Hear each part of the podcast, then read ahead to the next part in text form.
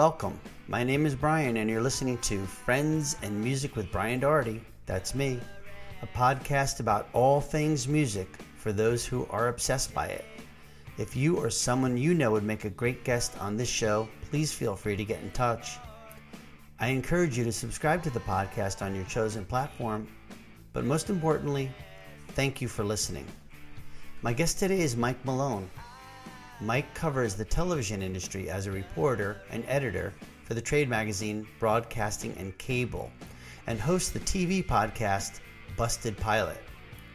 His writing has also appeared in the New York Times, Playboy, and the Journal News, and he wrote the Notes from the Tasting Room column for the Captain Lawrence Brewing Company for several years. His novels include Betsy Town and No Never, No More. He lives in Hawthorne, New York, with his wife, two kids, and dog. During this show, we hear about Mike's career as a world class journalist for many publications, including the New York Times. We talk about his endeavors as a published author and budding screenwriter. Mike is also a huge music fan, so we hear his take on the music biz as well. I hope you enjoy.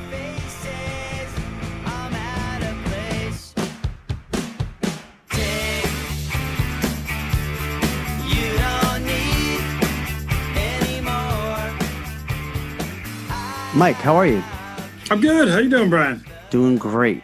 Mike, would you like to introduce yourself and describe a little bit about what, what it is you do?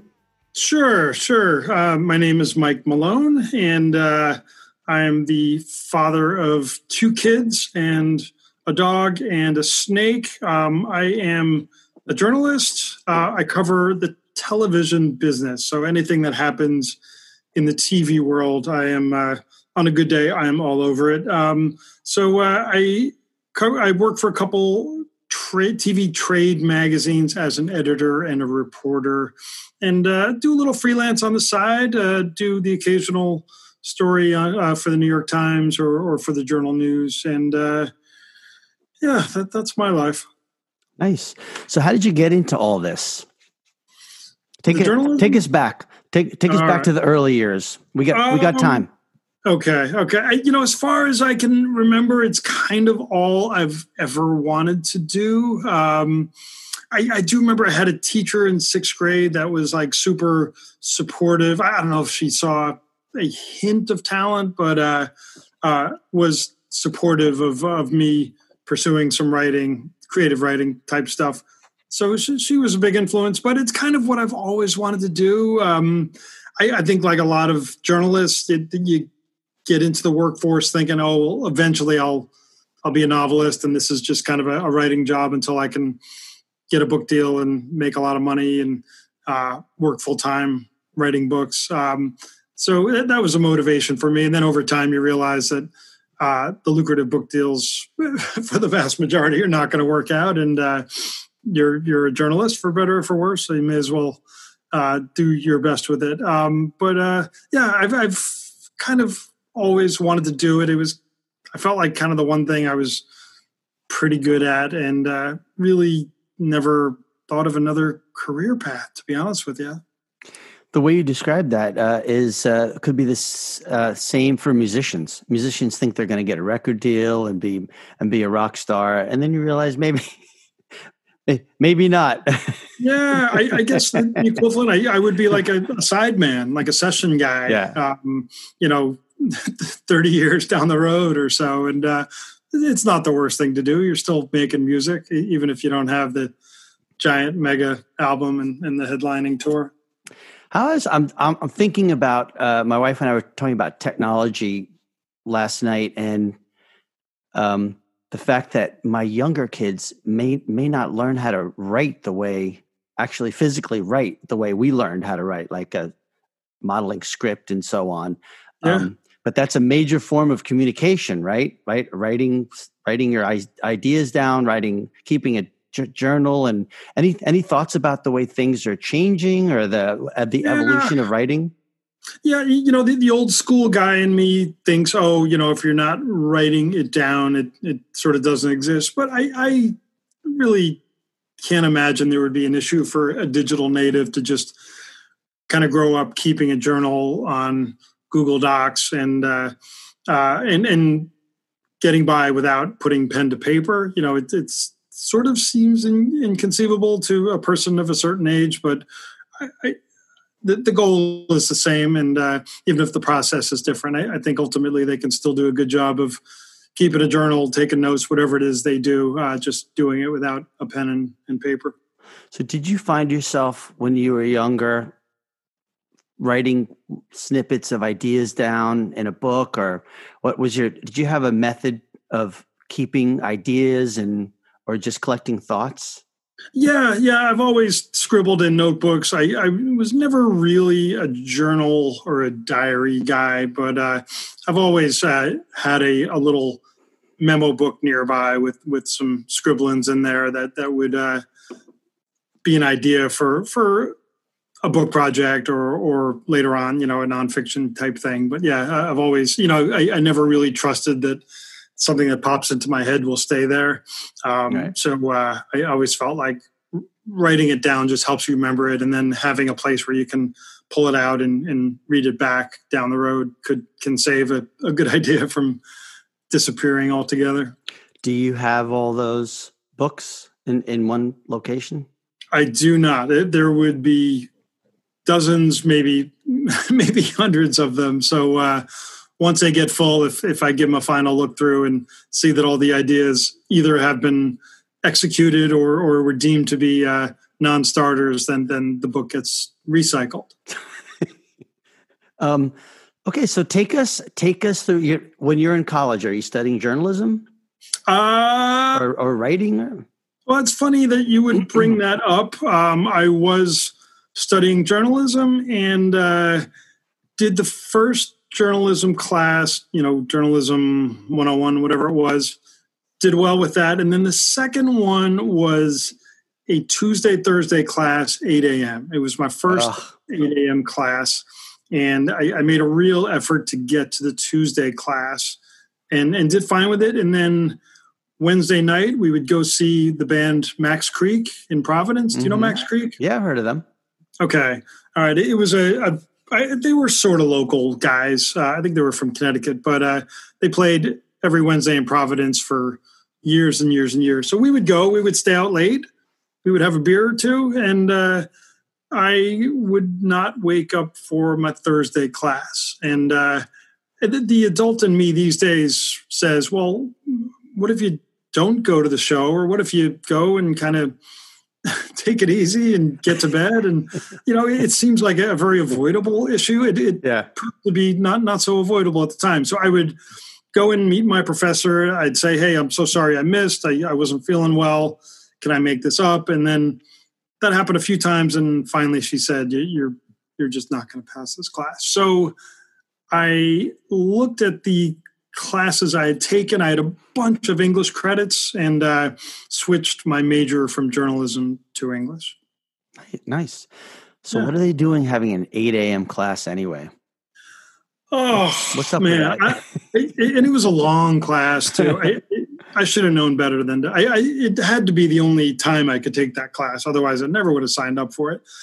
Um, but it, it was uh, it, it was not something I was able to do at that stage of my life, unfortunately. Maybe maybe you learned just as much, if not more, seeing Max Creek on on Wednesday nights. I, I so, may have made that argument to my parents. I, I don't remember. Um, possibly that nothing that that uh, equated into college credits, but I, I did learn plenty going to those shows. So, did you jump directly into the world of professional journalism or was there a transition period? Are you working odd jobs after college or? Um i let me think back. Uh, I, I was still thinking you know novelist write books type thing. So my first job out of school was with a book publisher with william morrow and it was a real entry level job. Uh, I, there was a mailroom. I was not in the mailroom but it was running packages out to the production department. Um, and uh, I did that for about a year, and uh, and then uh, found a journalism opportunity that would allow me to to write and report, and uh, shifted into that. So that the first gig was was with a book publisher where none, none of my English degree skills were were put to the test in that job. But I, you know, I had access to a lot of books and got to hang out with a lot of book people. And uh, every single young person at the company had a, a novel in the works, so nice. it was kind of fun reading those projects and whatnot. But uh, um, and then the shift to journalism. Um, what was I the was, first? What What was that first journalistic job you got after the mailroom job?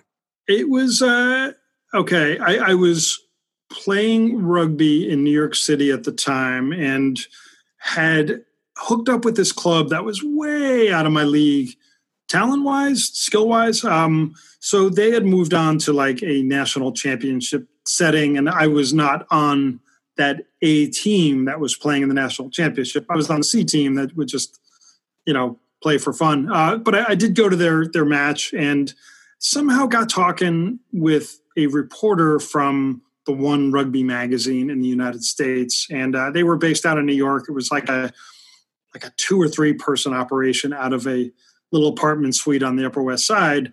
And I, I think maybe a guy on my team was like, "Oh, you're you're a writer. You should meet this other writer," because the reporter was affiliated with this club that I he had played for the club I think uh, many years ago. So they introduced me, and uh, the guy, to his credit, like took my name and number down, and then he was moving on to another job months down the road and gave me a call. And i guess he had a deal with the editor in chief hey if i if i move on i will try to get you a lead or two in terms of another body coming in. So uh, i did get a call from this rugby magazine and uh, went in for an interview and um, and ended up working with them. And it was interesting job. As i said it was three of us and uh, this, this dinky little suite and, and half the suite was the rugby mag and then the editors wife ran a travel agency out of the other half of the suite.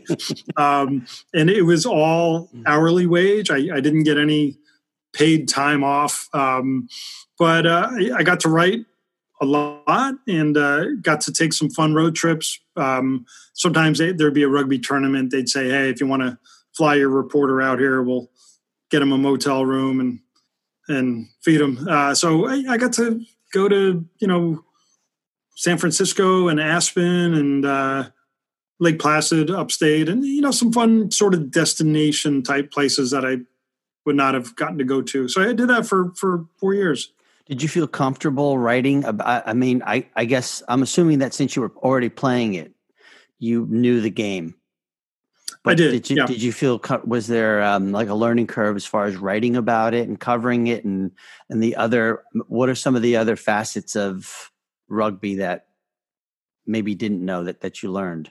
Yeah, no, it was definitely a, a bit of a challenge to uh, uh, to translate a, a, knowledge of the game into you know a I don't want to say an authoritative voice, but a voice that didn't sound like they were out of their element. Um, yeah, that that was a bit of a challenge, but part of the job was reading the uh, the overseas seasoned rugby writers uh, what they were writing about the New Zealand team or the England team, and and those were always men, I think, but men that had been on that beat for for decades and were quite good at what they do. So that was a good way for me to kind of learn. Um, but I, I, found that the stuff that kind of worked best with our readers, uh, it was first person stuff. I used to do something called Tales from the B side, and in rugby, you got your A team that plays the other team's A team, mm-hmm. and then you got your B side, which is more the uh, the, the, players that are out there for fun. So I did Tales from the B side, and it was just about being a mediocre player and, and some of the challenges of uh,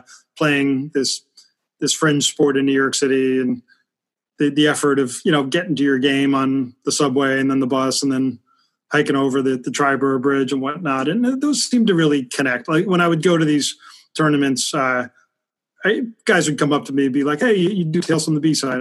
I, I really kind of relate to that. It's different city, but it's uh, my experience in in many ways too. So nice. those seem to play well with with readers. So so what happens after the rugby mag? What where do you uh, go? So yeah, I did that for four years, uh, which I think was a record at the time for uh, Rugby Magazine because it was a very claustrophobic uh, workspace. But uh, did that for four years, and then moved on to a men's cigar lifestyle kind of magazine. It, it, I don't know if it's still around. There was Cigar Aficionado. It wasn't Cigar Aficionado. It was this upstart called Smoke, and uh, it was you know a third cigar stuff, and then the rest was sports and music and film and TV and just guy stuff. So it sounds perfect. Sounds perfect, actually. Yeah, you know, it was it, the, the cigar thing. This was late '90s, so the cigar thing was a trend in New York. The magazine was enormous. I mean, it was a big fat magazine with a lot of pages to fill, and uh, I, I, was pretty much kind of free to do what I wanted, um, which was a lot of fun. And you could reach out to, uh, you know, somebody you wanted to interview and uh, and and get a little FaceTime with them because the magazine was hot at the time. And uh, yeah, that that was that was fun. It was a a uh, small company, um, not very professionally run, which was kind of fun, but uh, could be frustrating as well. But it, that was a good experience. So with those pieces, are you covering pretty much anything you want as long as it falls into rolls into the guy stuff category? Uh yeah, I didn't get a lot of no's. Uh pretty much anything I wanted to do. I you know, and again, the mag was so big and fat that we had to fill pages. So it was like, hey, I want to do this interview with this author. What do you think? Yeah, go for it. Two pages, you know. So yeah, I, I had a mostly a green light there. So, what are some of the more memorable pieces and, and interviews? Oh boy, oh boy, who did I interview? Um, I, I got to do a cover story with Dennis Franz. You remember him from uh, yes, uh, from yeah. Street?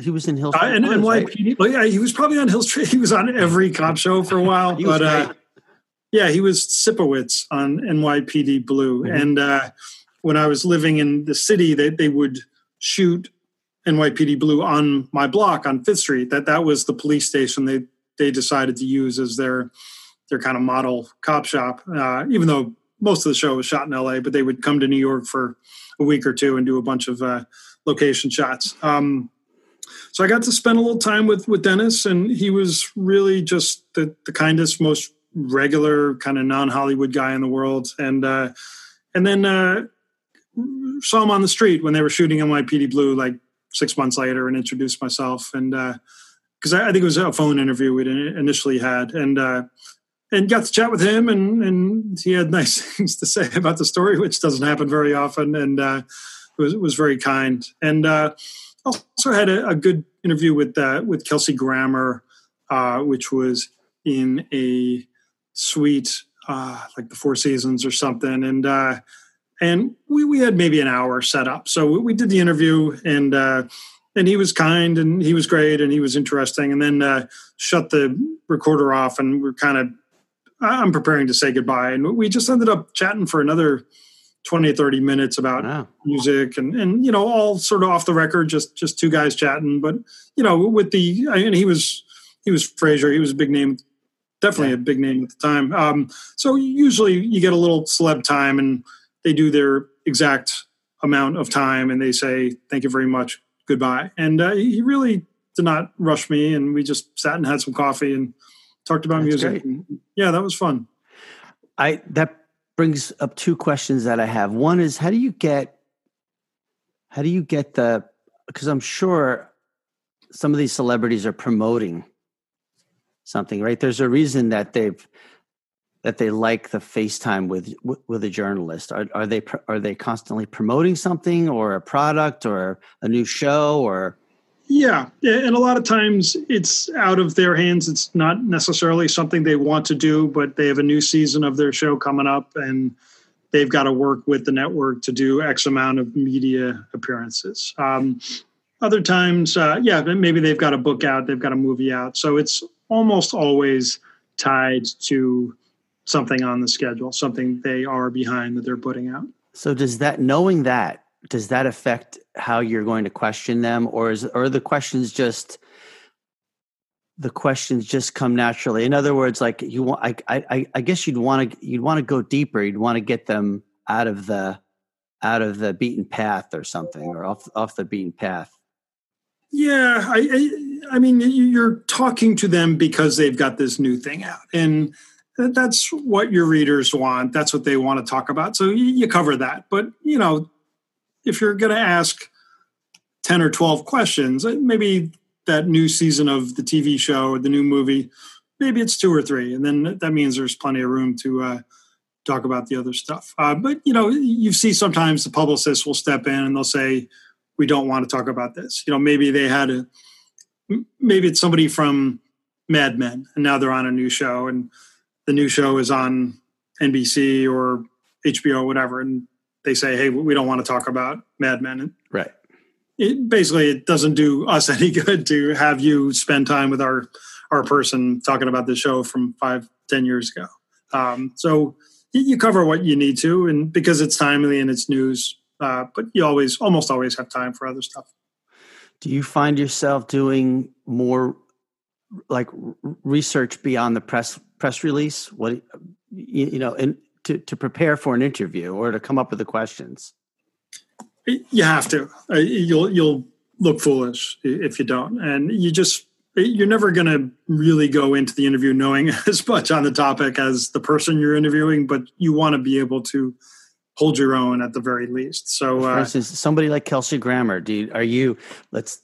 Were, were, were you a Frasier fan? Were you already watching the show, or did um, did you have to go watch some episodes? And yeah, I, I definitely watched some. It, it was trickier in 1999. It wasn't just, you know, call it up on demand. It was right. like set the VCR. Um, uh, yeah, I, I, you know, I was probably more of a fan of Cheers than than Frasier, but I always liked Frasier. It was not in my regular rotation of shows, but uh, always entertained me, always made me laugh, and uh, his character was always a lot of fun. So, uh, um, yeah, it, you would definitely watch some Frasier and and just kind of read what other people had written about him. I, I remember with him, he had had uh, kind of some skeletons in his closet, some some tragedies in his family, life. some family stuff, right? Wasn't there? Yeah, um, yeah, yeah. He, he had been in trouble a few times and just had some things that he had nothing to do with. Some some family deaths that were that were pretty horrific.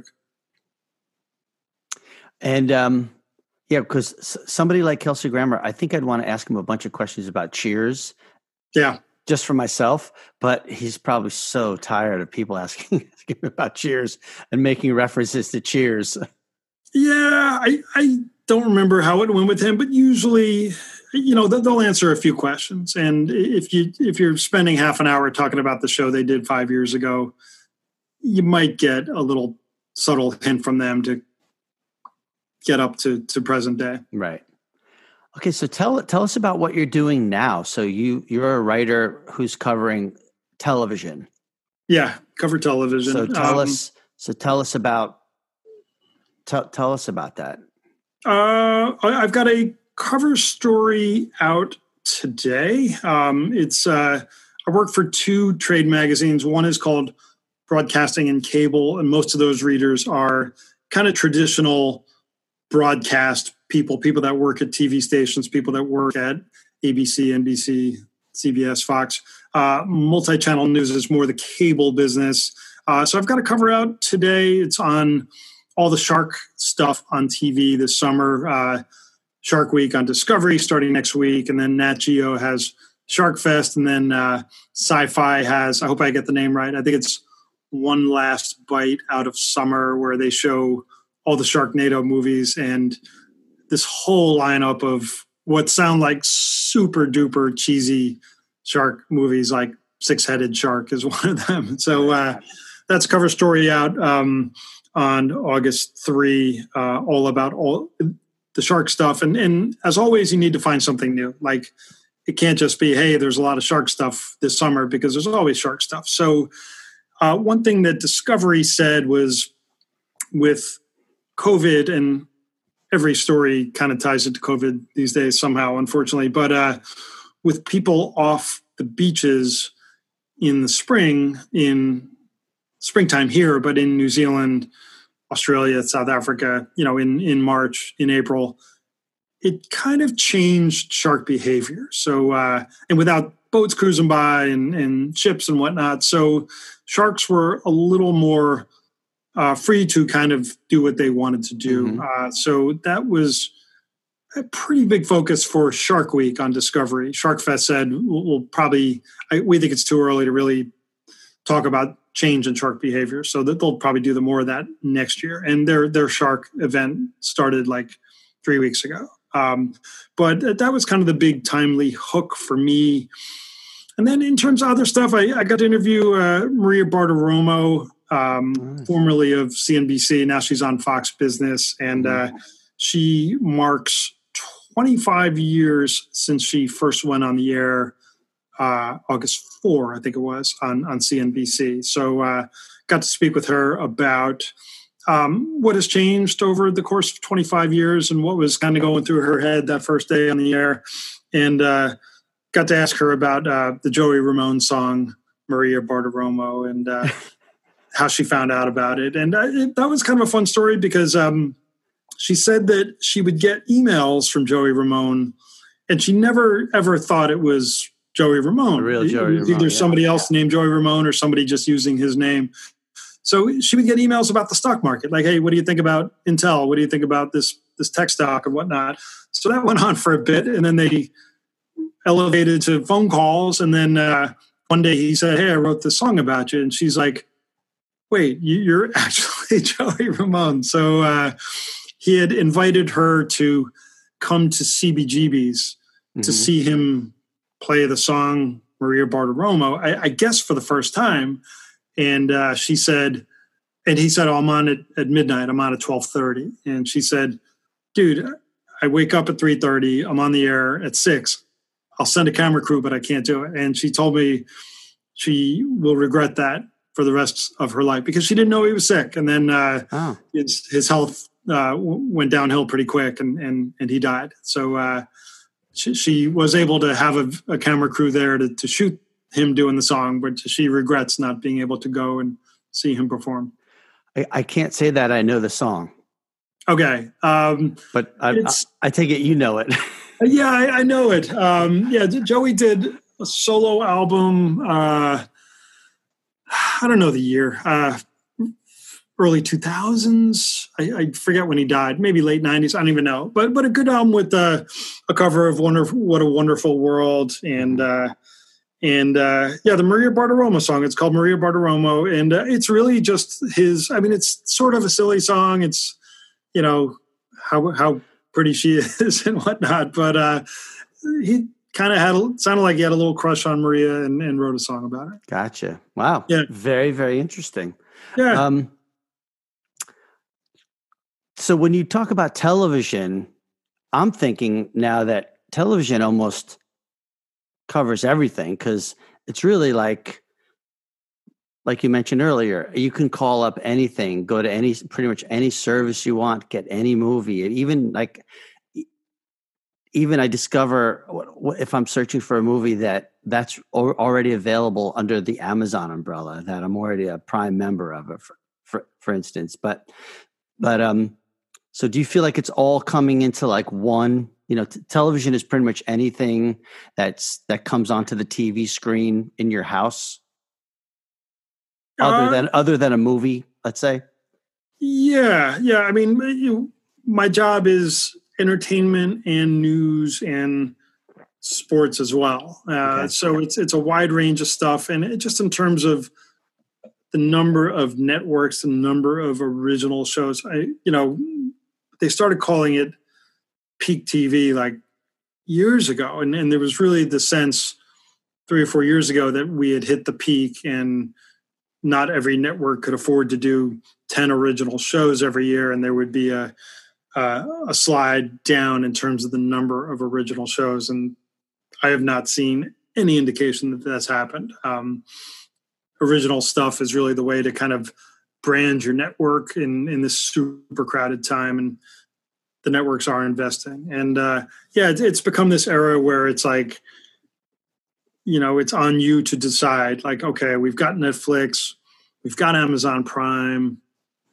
we've got hulu do we also want to pay for disney plus well they've got right. hamilton we definitely want to see that uh, and then you know there's there's peacock and, and and some of them are free and that that makes the uh, decision making process a little easier. But uh, it's it's a busy time in the TV world, and uh, and yeah, it's and you know less and less of it is turning on the TV and clicking the remote. More of it's just sneaking off to a quiet room in the house and watching on your laptop. But uh, yeah, seeking, seeking it out. It's like a, seems to me it's a lot about seeking out a specific thing to to watch that for you know either a movie or a documentary or something that in the old days we would just channel surf you know yeah I, I, find myself doing less of that and and more strategic you know seeking out of something you know? Yeah absolutely and, and a lot less you know you used to just sit through something for a half an hour or an hour it's something that you just weren't into and you're like there's nothing else on. I, i've already surfed flick through all the channels and this is the best i'm going to do and i also want to watch that thing that's on at 10 p.m so i'll just keep it on here. Like we don't really do that anymore. If something doesn't grab us we just move on. There's something right. that we've been meaning to watch on Hulu, on Netflix, and we're just not going to waste 45 minutes of yeah. prime viewing time on something that we're not into. Yeah, good, good point. I've got I've got a lot of questions, um, but before I, because I'd like to talk about music. Yeah, I'd like, to, I'd like to talk about beer. Okay. I'd like to talk about some of your other endeavors, including your podcast and your screenplay and but before we do that can can can I just what what do you do? Do you ever find yourself what do you do when you're not jazzed about something that you have to cover? You've got a deadline. How does I know you're a professional writer. What's if you're not really either you're not interested in in the particular angle or the subject matter. What what is it that gets you through I, to the, to the just, finish line? Yeah, no, it's a good question. You get it done. Uh, it's going to happen. You know, I, I'm there's no job in the world where somebody is super pumped about what they do every day. And you right. just kind of remind yourself that they're paying you and they're paying a big chunk of your health insurance and, and your kids kind of need that and your mortgage needs to be paid. So you suck it up and just apply the principles that you apply on, on stories that you love to do and uh, and you get it done. You, you right. have to. Right. So it's kind of like a it's a mindset and, and maybe you're not you're not that attached to it emotionally right yeah, you know, sometimes work feels like work, and those are the times when your job feels like something you kind of need to do instead of something you want to do. Doesn't sound like you can be a procrastinator if you're if you're writing on a deadline.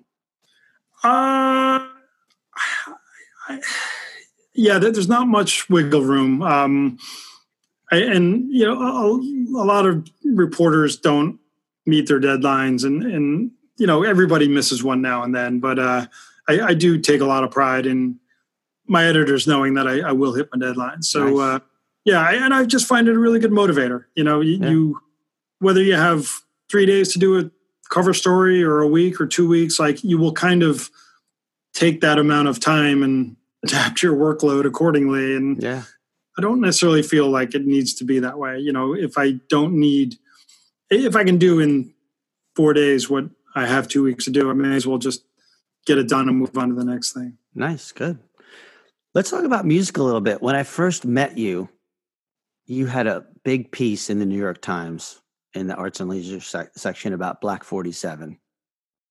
I did. It was it was the Metropolitan. Oh, section. gotcha. Okay, yes. Yeah, yeah. That that was that was an interesting story. Uh, you know, you're asking about stories that you're not that psyched to do. And that was when I was super psyched. Like every so often, you get a story that just kind of fits your interests and fits your strengths too. And I had seen Black 47 quite a bit when I first moved to the city, like early 90s. And, uh, and they played out of an Irish bar on Second Avenue. And a, a lot of it really fit my interests. And I was super, super pumped to get into the story and uh, and went all out in terms of sources. But besides talking to all the band members, but went all out on sources that could talk about Black Forty Seven. I, I interviewed Billy Bragg. Mm-hmm. Who, if I recall correctly, he was not familiar with the band, but he kind of knew what they were about and was super supportive of of them tackling social issues, tackling politics, tackling history, and having something to say in their lyrics. And he was lamenting that they were winding down. But uh, was it? Was were you? Was this piece on their last gig? Were, were you covering their last ever gig? Uh, it was correctly. I, I I went to see them at a country club over in like Rockland County, maybe. It was like a golf course place with a little kind of 19th hole club, and they were playing that club.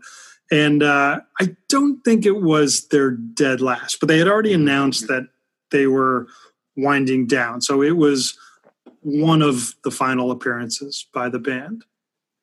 And I, I remember that the singer saying, "Oh, you should see us at." I, I forget if it was Paddy Reilly's or whatever their home bar was in the city. He said that's much more kind of our right our our home base. And and besides it being a little easier for me to get to Rockland County, I kind of wanted to see them out of their element. Like how does this super seasoned band connect with an audience that maybe is just some golfers that kind of wandered in off the golf course instead of a room full of people that have seen them a hundred times. So, uh, so what that, did you was, think? I, I, thought they they put on a, a really fun, entertaining show. Um, Black Forty Seven wasn't for everybody, but uh, the singer Larry Kirwan just he he went all out every time he played. And he was an older gentleman too. He was not a kid, and uh, he, he, gave it his all. And uh, I, I, developed. I, I, always respected the band. Knew they were hard workers and knew they were super creative. But uh, the respect level went up to another level just watching them. I, I, I recall it being a bit of a skeptical crowd early on. Like people just were sitting around having a beer, watching the game, and uh, and just watching Larry work from the front of the band to get people engaged. Uh, they, did a good job with it. It just sounds like, uh, well, first of all, it, it, reminds me of a lot of, well, not, I, I know of some like just career bands. Like they're going to, they're going to be bands no matter what and play. The Damned is one. We, yeah. Um, through thick and thin, good gigs, bad gigs. Um, Smithereens, another. Yeah. Um, they've had a good deal of success. And uh, I mean, Black 47, so the Mekons. Yeah, you know, the weird thing about Black 47, like, I, I remember this happening that they were playing Paddy Reilly's early 90s, and then they just took off. They, they got the record deal, they were on the late night shows, and there was definitely a sense among those that would see them at Paddy Reilly's, see them this week because, like, who knows where they're going to be in a month. That these guys are taking off, and it it sort of happened, but they were back to playing the pubs before too long. That they, didn't really. I mean, no no Irish band is ever really going to conquer the mainstream, but they they didn't really move out of the pub scene, and uh, that can yeah. be.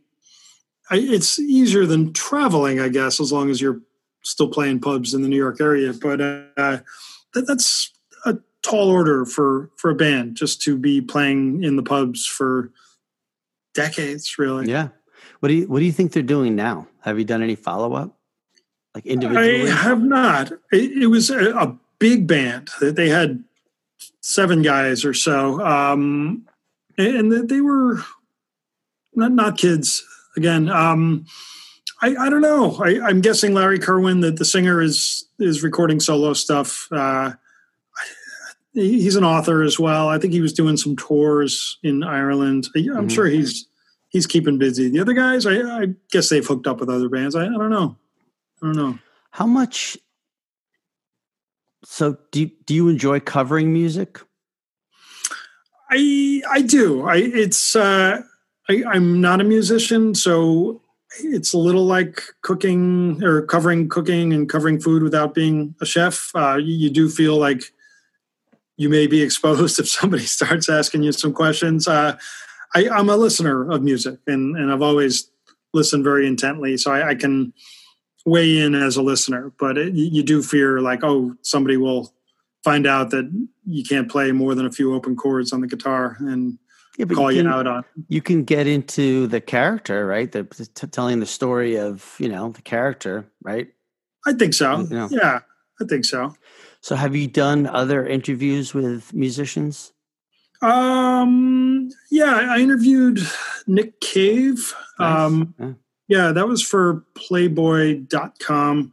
Uh, he, he, was he was not nice. Uh, that was a, uh, a, hotel in Manhattan, and uh, he just did not want to do the interview, and and really could not have been less accommodating. And I, I remember, and I, I think I, I, was always a big fan. I was a little nervous. You know, it was fairly early in my career. I, I would not be nervous now. I was a little nervous, and um, I said to him, "Oh, Harry's Dream is one of my favorite albums," and he said it's called Henry's Dream, and it can't be one of your favorite albums if you don't know the title of it. so uh, that that was a tough one, but. Uh, I can feel I, my face. I can feel my face getting red right now. Yeah. Yeah. Okay. So. Uh, yeah. Um, yeah. That stuff. Um, interviewed uh, Shane MacGowan for for Playboy.com as well, and that that was a lot of following, going to spots where we're supposed to meet in Manhattan, lugging this heavy at the time digital recorder, and him not showing up, and it, it took three or four tries to finally get him to sit still, and it finally did happen. But he was he was challenging. Well, he certainly has that reputation. I've never I've never met him, but that one Pogues album, "If I Should Fall from Grace with God," is you know one of my favorite. I know I know it's I know it's typical, but still one yeah. of my favorite albums. You know. Yeah. I wonder, yeah. I wonder if I wonder if he's tired of people asking him questions about that. I I don't know. I you know if if you create something that is so meaningful to so many people, hopefully you're always kind of psyched to to talk about it and hear people ask about it. But yeah, I don't know. That's a good question. Let's talk about beer, shall we? I would love to talk about beer. So a while back, you hosted your own podcast called uh, Books and Beer or Beer and Books. Yes, Books tell and us, Beer. Tell us about it. Okay, um, it started off as a radio show, um, little AM station down in New Rochelle, WVOX, I think it's called. And I was a guest on a show. I, I forget the details, but I was on a, a guest on a show and uh, and met the owner of the station as soon as I walked out of the studio. And he, and he, I was still working at, at the television magazine at the time, and he he had done some events with our publisher and he was a fan of the magazine. So he said, Hey, if you ever want your own show, you should think about it and do it here. I said, Okay. And I kind of thought about it and didn't think too much. And then I ran into him at an industry event and he said, Hey, you know, still waiting on you to do your show. So, uh, having been asked twice to do a show, I, I thought about it a little more. So I decided, well, what do I really like to talk about? I like to talk about books. I like to talk about beer. So pitched them a show where it would be me and a local author guest. We would talk about their book and we would sample a beer to local craft beer. And they said yes. So uh, I arranged, I, I, think it was every two weeks, I would go to the station and we would do books and beer. And, um, and had the beer in a little tote bag with ice and had my guest and uh, we're and I'm nervous. I've never done a radio show, and we're, we're two minutes from being live on air. And they're and like, I'm, uh, "I'm sorry, I I don't drink anymore." I no, you know what it was? It was the station manager saying, "I don't think we can drink beer on the air. I think oh. that was afoul of FCC regulation." and I said, "You know, I shot you the the treatment for for my my show." several weeks ago and, and didn't hear any pushback then. So uh, we agreed that we would sample the beer during commercial breaks and then mm. Come out of the break and talk about the beer. Um, right. So I did that for, I don't know, maybe a year. And, uh, and it was a lot of fun, but it was harder and harder to get out of work for that. I mean, it was an hour show. It would end up being a couple hours. hours. Yeah. Yeah. And initially I told my editor, sort of like uh, being a musician to write about music, I said, you know, I'm writing about stuff for broadcast people. I, I will speak the language better if I too am a broadcaster. And they said, yeah, go for it. And then it, there were a few instances where big news would break. I would be on the show, not not working. So uh, I stepped down from the radio gig and converted the show to a podcast. So I would record out of um, pub called The Oath in Tarrytown, and uh, I was right on the main drag, Tarrytown. Not there anymore, but mm-hmm. that they were a real craft beer cathedral. You would not go in and ask for a Bud Light there. Right. Um, so uh, so that was fun. I, I we would go in the back room and I would have my guest on and we would sample some beer and there were no FCC regulations to uh, to live by and uh, did that for a while and then uh, and it, it, just got to be a little too much in terms of programming it and executing it. Uh, but we did uh, twelve or fifteen episodes from from the pub in Tarrytown. It just sounds like um, how, how could you just have two? How could you just have a couple beers if, if you're drinking beer in, in the day and talking about books? Yeah, it'd be easy to keep going.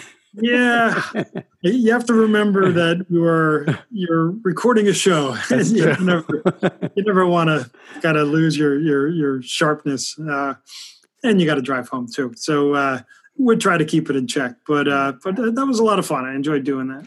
Continuing with the beer, with your love of beer, uh, tell us about notes from the tasting room, and I guess keep in mind that some listeners may not know where Captain Lawrence is and and, and what it is. Yeah, um, Captain Lawrence is our our Westchester brewery, and there are a bunch of breweries in Westchester now, but Captain Lawrence was up and running way before any of the others.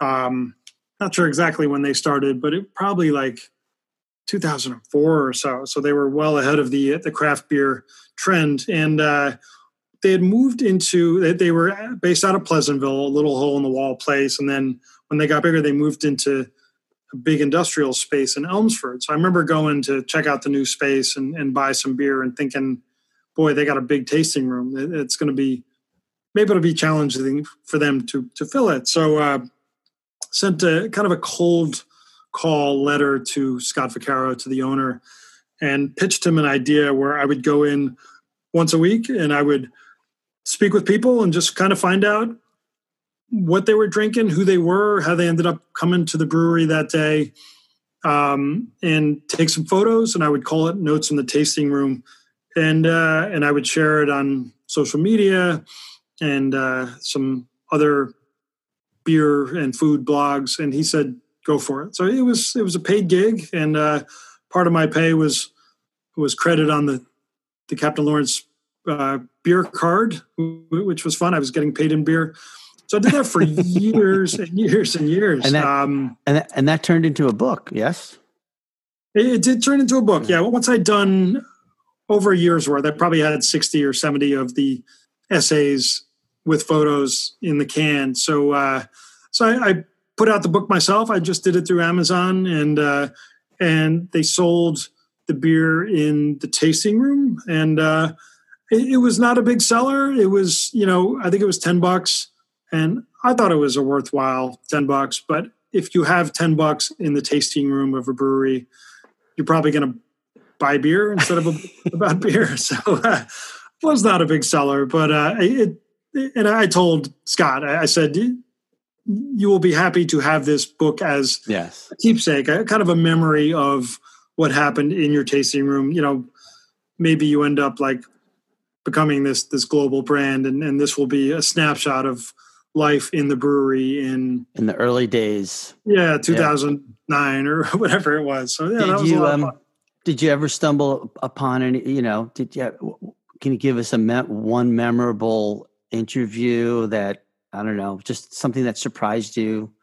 Yeah, yeah. I um, saw these two big, uh, kind of husky guys sitting by themselves out on the patio, and and two guys sitting by themselves. That, that was kind of an easy mark for me. It would be easy to get their names down and talk to them, and kind of easier to get to than to get a group of six. Um, so I approached them, and uh, they were they were friends from uh, from Iraq that they had fought overseas, and oh, uh, and I remember them saying that that they just found that the brewery helps them unwind. You know, it's nice. it's quiet, it's peaceful. They like the beer. They they said if it gets too crowded, too noisy, we're probably moving on. But uh, right.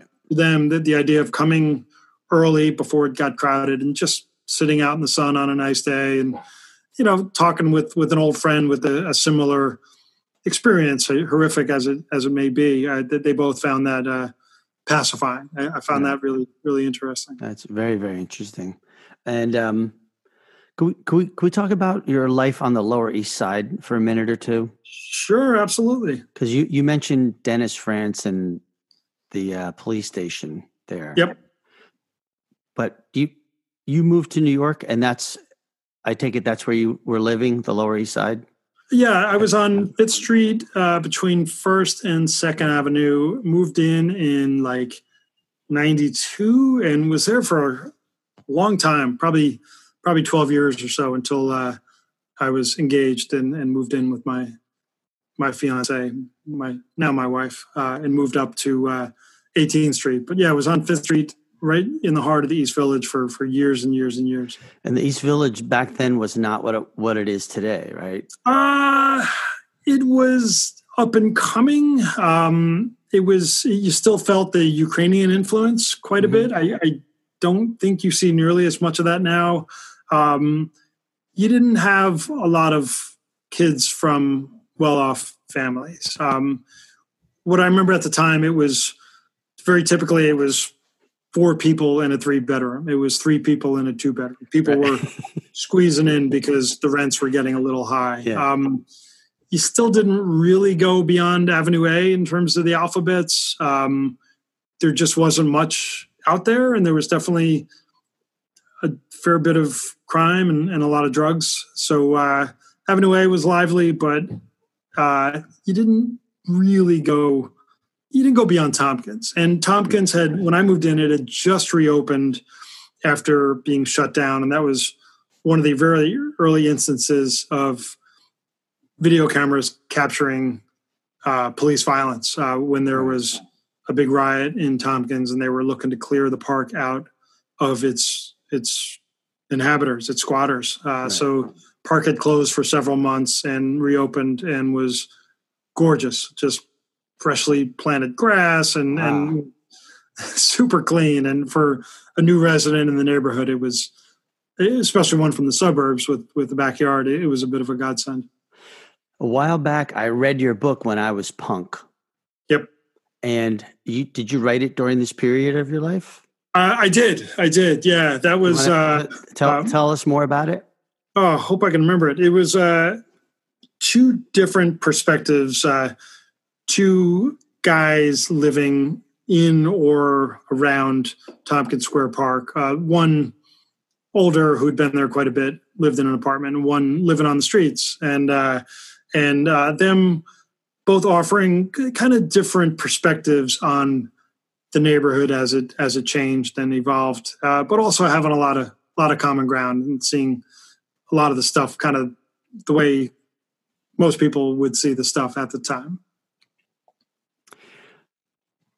So, and it sounds like that was. Um, I, I I remember reading it and just, you know, you you had scenes around Tompkins Square Park and living living that New York City apartment lifestyle in the hot summer and roommates and stuff like that. And yeah, if you've ever lived in New York City as a youngster, that's pretty much the way you're going to live, right? Yeah, yeah. A big focus of it were these kids that would roll in once early spring hit and they would just live in and around Tompkins, live in some of the squats around Tompkins. But uh, I, kids, I would, I say kids, I mean, they're, they're teenagers, but, but people I would pass all the time every day and just got more and more interested and uh, ended up interviewing quite a few of them to kind of get their backstories and get a feel for what life was like for them. And, uh, incorporating incorporating that in, into when I was punk. So uh,